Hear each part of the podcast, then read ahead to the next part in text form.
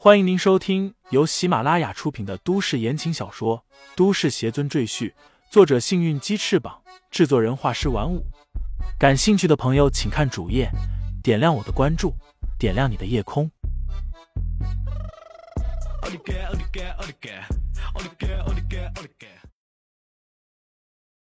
第八十三章冷血邪尊。一大摊子事终于处理完毕，已经过去了三四个小时。大小姐，李大师呢？于黛月擦擦汗，问楚涟漪：“好像在经理办公室，那个王源也和他在一起。”楚涟漪回道。于黛月又看了看苏瑞和薛子珠，问道：“他们就是？”楚涟漪点点头。于黛月沉吟片刻，道：“你把他们都带走，这件事郑家不会善罢甘休。虽然他们看在我们楚家的面子上不会去找李承前，但这对母女恐怕会遇见危险。”安排妥当之后，于黛月向经理办公室走去。此时，在经理办公室内，李大师，我知道的全都告诉您了。王源跪在地上，他面前的地板上放着一块小小的金牌，那金牌上刻着一个“鬼”字。李承前端坐在他对面的沙发上，冷眼看着那块金牌，在他的眼里，那金牌散发着丝丝诡异的绿色妖气。那时候，在兴华湖的豪华游轮上。李承前看见王源身上的邪气，就是这块金牌发出来的。你说你只是刚刚入门的鬼众道弟子，根本不知道鬼众道总部的所在。李承前眼里闪着幽幽凶光，手指一挑，飞剑便缓缓的围着王源旋转起来，吓得王源连连磕头，口里大喊：“我不敢骗李大师，我真的只是刚入门的弟子，只知道分部的位置，没有资格知道总部的事情啊。”李承前低哼了一声，收起了飞剑。他能看出来王源说的是实话，因为他能看透王源的身体，感受到他的心跳。如果王源撒谎，他的心跳就会紊乱，这和测谎仪的原理是一样的。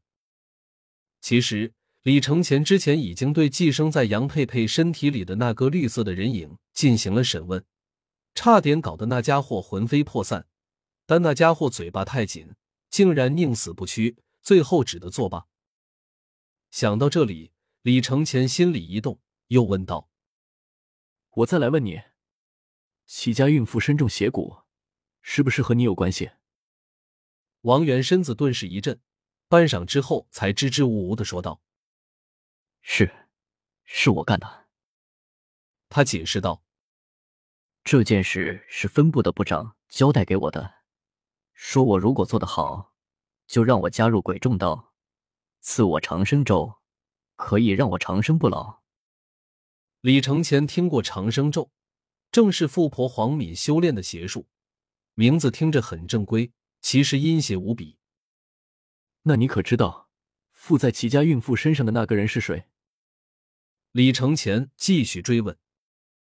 王源摇头道：“我也不知道。”应该是很重要的人物吧，否则也不会大费周章把他弄到杨佩佩身上。李承前点点头，他闭目深思片刻，突然开口道：“我可以饶你一命，不过你必须为我做件事。”李大师，请讲，什么事情我都愿意做。王源一脸期盼：“很简单，你把我引荐给你们的部长。”让我成为鬼众道的一员。”李承前沉声说道。王源一愣，他盯着地面，心里也不知道在想什么。过了一会，他抬起头说道：“好，我会帮李大师引荐成为鬼中道的弟子。”李承前满意的点点头。那我，我可以走了吧？王源试探着问道。李承前冷笑道。没我允许，你哪也去不了。说罢，手掐法诀，将王源缩小后封入了小玻璃瓶中。李大师，我能进来吗？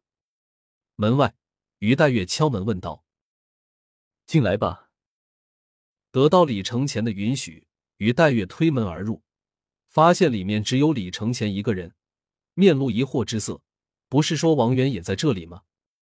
人呢？你找我，是因为我刚才杀了人，还弄瞎郑家千金的事情吧？李承前淡然说道。于黛月叹口气说道：“李大师，这件事我楚家会处理好的。不过……”他斟酌了一下语句，说道：“请您不要随便大开杀戒了。我们楚家……”虽然在下北权势很大，但也不是万能的，而且在下南还有个赵家盯着我们。如果有些事做得过了火，被赵家捅到秦家那里，我们楚家的日子也不好过。李承前微微一笑，道：“这件事我知道了，我也不是杀人狂，我的原则就是人不犯我，我不犯人，人若犯我，管他是什么赵家、秦家。”我统统灭之。见于黛月还有些放心的表情，李承前道：“你放心吧，我会离开这里，不会再给你们添麻烦。”于黛月心里一紧，忙追问：“李大师要去哪里？”他的任务就是盯着李承前。楚家在李承前身上倾注了很多心血，甚至不惜和毛雄国的三道杠结梁子。这次又把郑家千金的眼睛给弄瞎了。这都需要楚家从中斡旋。现在你李承前一句话说走就走了，那楚家之前的付出不都白费了吗？我想去哪里，还要和你请示。李承前面露不悦之色。于黛月心里一沉，忙道：“不是，我我只是担心你。”于黛月明显感觉李承前的气势和之前大大不同了。过去，他的身上还有那么一丝人情味儿，但现在却给人一种高高在上的感觉，就仿佛不食人间烟火的神仙。短短几天不见，为何变化如此之大？于黛月心里暗自疑惑。其实，这完全是刚才的杀戮令李承前的心情发生了改变。与其说是改变，更应该说他恢复了原来的本性。李承前是活了万年的仙界无上邪尊，除了对吴妙仙子心有所属之外，他对其他人一概冷漠到底。对待仙界的仙人如此，对待下界的人类更是如同蝼蚁一般，没有丝毫同情。现在因为修为不够，李承前还在隐忍。一旦他拥有足够的修为，面对胆敢挑战他权威的人，他绝对不会手下留情。哪怕灭掉一座城市，他也在所不惜。这就是李承前，一代冷血邪尊。听众朋友们，本集已播讲完毕，欢迎订阅专辑，投喂月票支持我。你的微醺夜晚，有我的下集陪伴。